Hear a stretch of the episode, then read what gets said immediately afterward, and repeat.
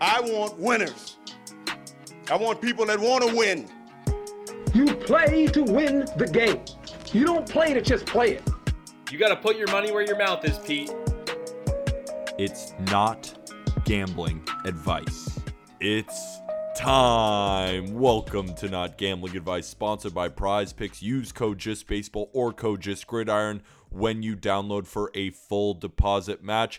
It's officially the playoffs, but we also have NFL Week 5 picks that is available. That episode is already out, so you can definitely go check that out. The episode before this, but this is the baseball episode. I have two picks for you, as well as two of my favorite player props to play on prize picks. We have some juggernaut type games today. This is where the going gets tough and the tough get going. We finished the MLB regular season with a 220 and 179 record, winning at a 55.1% rate, which was good for 41.89 units in the green.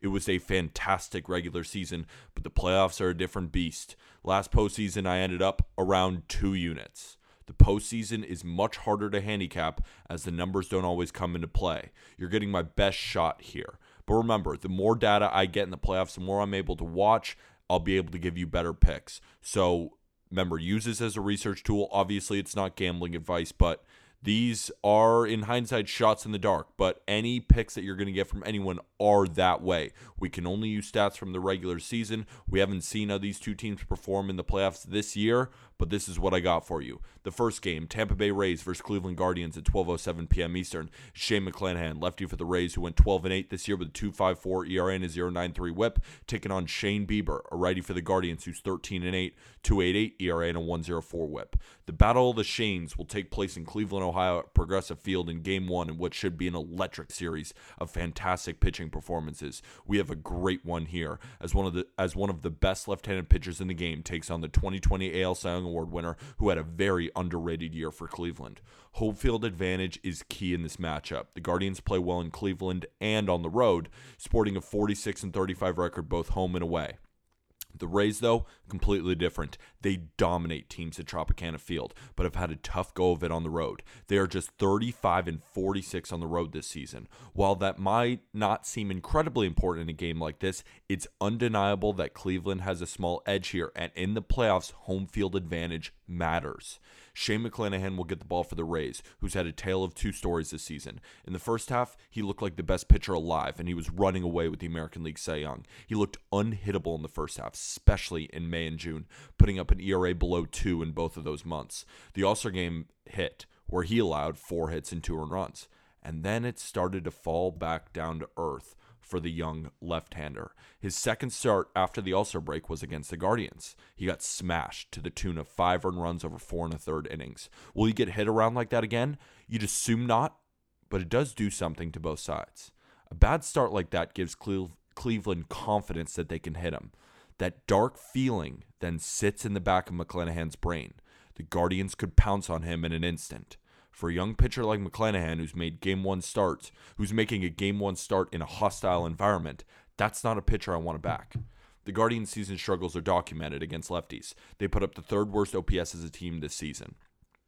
This lineup, though, has changed, with Steven Kwan now in the leadoff spot. They have a 91 WRC plus against lefties at home since August 1st, which is 9% below average. It is not a great offense against lefties, but it's a confident one that will be prepared by manager Terry Francona, the best in the game. Shane Bieber will get the ball for Cleveland, who has now faced the Rays on two separate occasions. In his first start in Tampa, he was dominant, throwing seven innings while only allowing one earned run. That was on July 29th, though. And on September 27th, just a week ago or uh, two weeks ago, he threw six innings and allowed four earned runs. Not ideal. But the game was lost by the Guardians in extra innings, not on the backs of the starters. The Rays' offense against righties on the road is on par with the Guardians at home against lefties. They have a 92 WRC plus since August 1st. The Rays do, and th- but they have been putrid since September 1st. The Rays have a 71 WRC plus against righties on the road, ranking 25th in baseball during that span. The bullpen advantage extremely close. The Guardians finished with the fifth best ERA and FIP, and the Rays rank seventh in ERA and 15th in FIP. So the Guardians have the edge here, but both teams have such awesome bullpens. So the overall numbers aren't really important to me. When it gets to the later innings, these two teams have stables of horses back there that you don't want to mess with.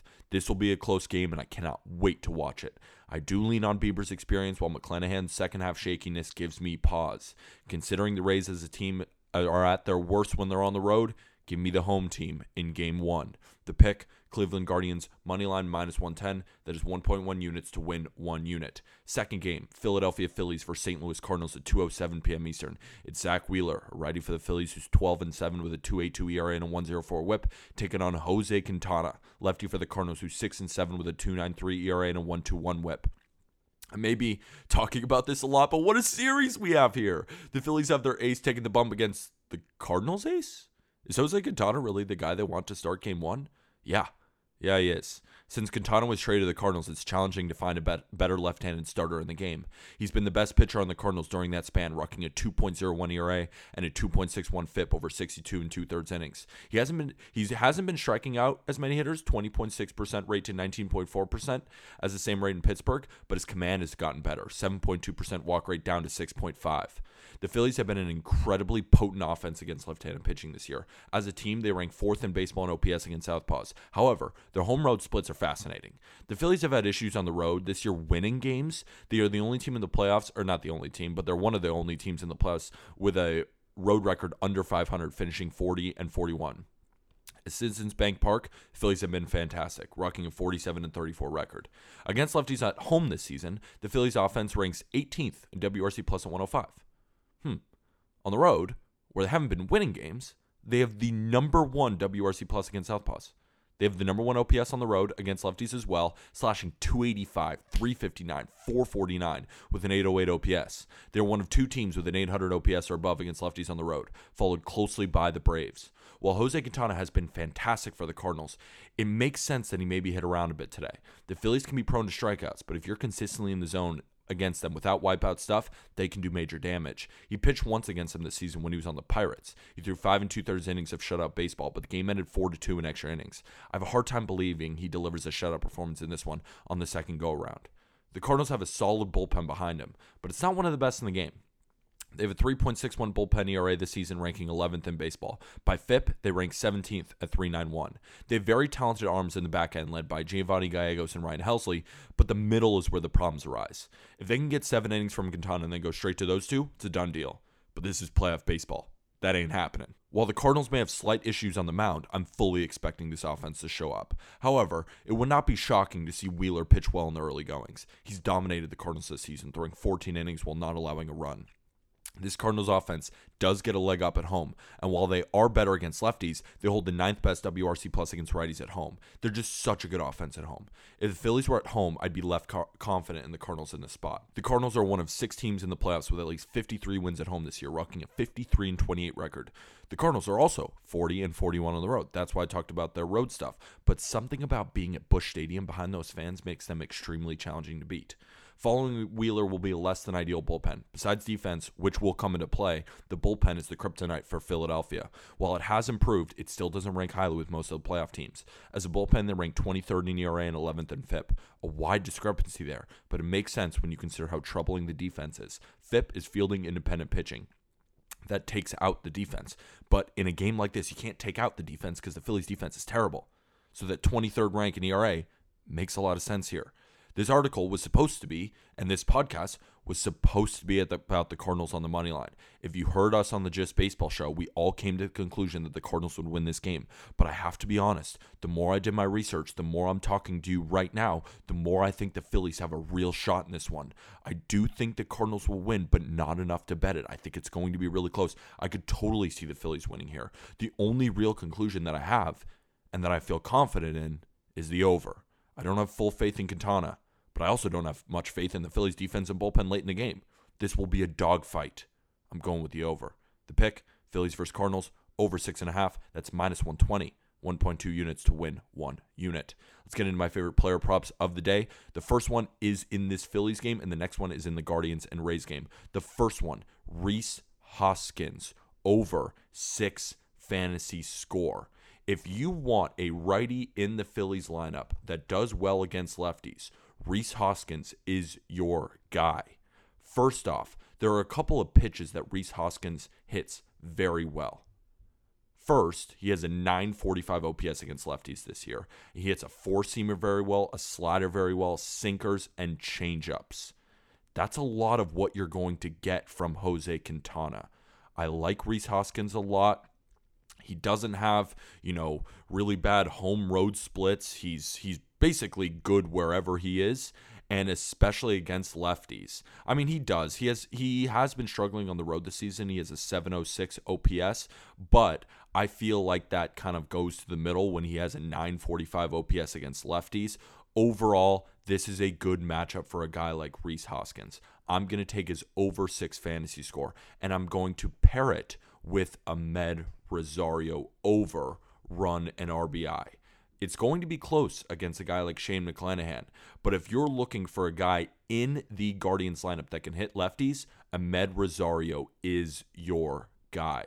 Also, if we're talking about home road splits, Amed Rosario's hit 300 at home this year with a 745 OPS. And what McClanahan is going to do, he's going to throw you a lot of four seamers and a lot of changeups, especially to righties. He also has a slider and he has that curveball, which Amed Rosario does not hit the curveball very well. That could be his kryptonite. But if we're talking about four seamers, we're talking about changeups. That's what Amed Rosario hits very well. I think he'll be a cog. He's going to be at the top of the lineup, and I think he gives us a run or an RBI.